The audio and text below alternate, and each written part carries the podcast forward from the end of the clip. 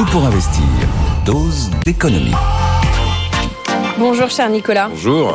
Dose d'économie, à défaut de vous donner une dose d'essence à la pompe. On va parler euh, du prix plafond à 1,99 euros le litre de carburant qui pourrait disparaître chez Total Energy. Euh, le PDG du groupe, Patrick Pouyanné, menace de revenir en arrière, mais que se passe-t-il?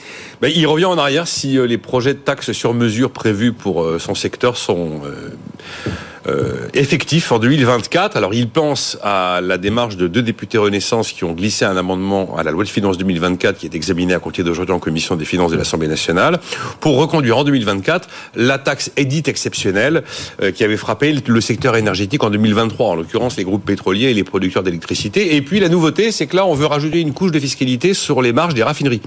Alors c'est vrai que le raffinage, qui a connu des années de vache maigre, voire de, marge nulle, euh, évidemment a fait une belle année en 2023.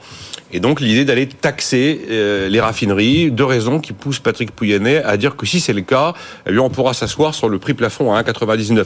C'est pas très stratégique d'aller euh, surtaxer les raffineries, parce que d'abord ce sont des marges qui sont très fluctuantes, il y a des très bonnes mm. années, des très très mauvaises années. Puis il faut voir que c'est un secteur considérablement affaibli en France. Il doit en rester trois des raffineries. Il a été divisé par deux en l'espace de moins de 40 ans.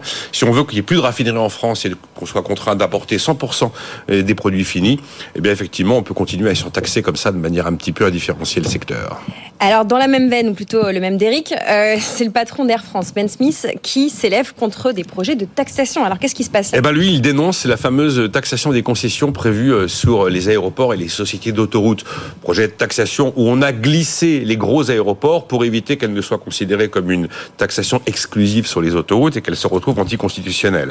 Et donc, euh, on sait que dans le cadre des aéroports, tout sera répercuté sur les compagnies aériennes, tout sera donc répercuté sur le prix des billets. Mm. Et donc, la perversité de ce dispositif c'est que les seuils de taxation ont été installés de telle sorte que ne soient concernés que Roissy, Orly, euh, Nice, Marseille et Lyon. Euh, ce qui veut dire qu'il bah, y a une concurrence déloyale par rapport à des compagnies qui opèrent sur des aéroports plus petits, comme Ryanair, par mmh, mmh, mmh. exemple, à Beauvais, qui ne sera pas concerné. En plus, Ben Smith rappelle qu'il est quand même engagé à grands coups d'investissement dans des projets de décarbonation de l'aérien. C'est important. Est-ce qu'il faut taxer un secteur qui investit justement pour passer au vert pas certain. Et puis il y a un problème de compétitivité. Air France va pas du jour au lendemain abandonner Nice, Marseille, Lyon, Orly, Roissy. Il y a des compagnies étrangères qui pourront très bien continuer à voler en se passant de certaines plateformes aéroportuaires. Et donc évidemment, eh ben c'est euh, un, triple signal concurrence déloyale, euh, R&D sur la décarbonation et compétitivité française qui derrière ce projet de taxation est posé. Bon, tension entre les grandes entreprises et puis euh, Bercy. Tout ça se passe dans un contexte euh, où l'incertitude eh bien, est un son comble sur ce que va nous coûter l'énergie. Évidemment, depuis trois jours, depuis qu'on a euh, un conflit euh, euh, israélo-arabe, on est amené à se poser la question de savoir jusqu'où ça peut avoir des répercussions sur le prix du pétrole. Alors le prix du baril s'est pas envolé comme l'écrivaient certains titres de dépêche. On est aux alentours de 88 dollars le baril. Voilà, on n'a pas fait du plus 10 dollars ou plus 15 dollars en une journée, ce qui a pu se voir par le passé. Mais il se trouve que ben, cette attaque, cette offensive, cette guerre, je ne sais pas quel mot il faut utiliser, intervient exactement 50 ans jour pour jour après la date du 6 octobre 1973.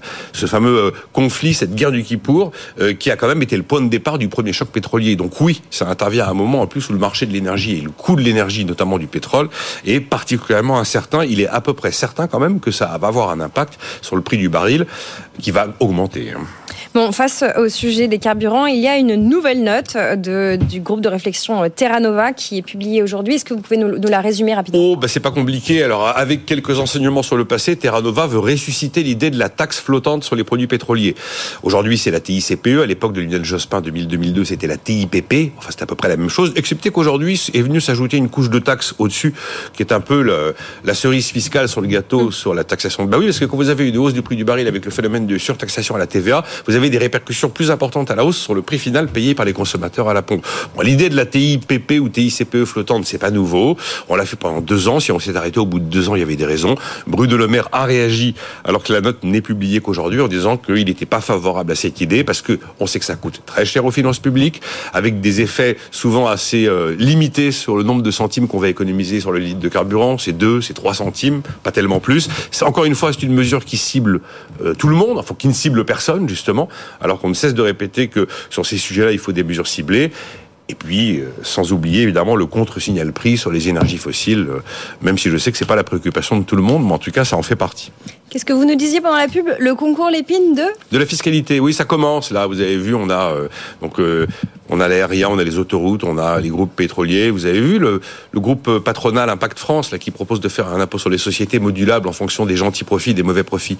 Alors les gentils profits c'est 20%, ceux qui vont aux salariés à l'investissement. Les méchants profits c'est 30% quand ils vont en dividendes. Il y a comme ça plein de choses qui vont surgir. On n'a pas fini de s'ennuyer. Il reste quelques mois avant avant Noël. Bon, on s'ennuie pas tous les jours. En tout cas à 10h30 c'est votre dose quotidienne euh, d'économie. Merci beaucoup Nicolas. À demain.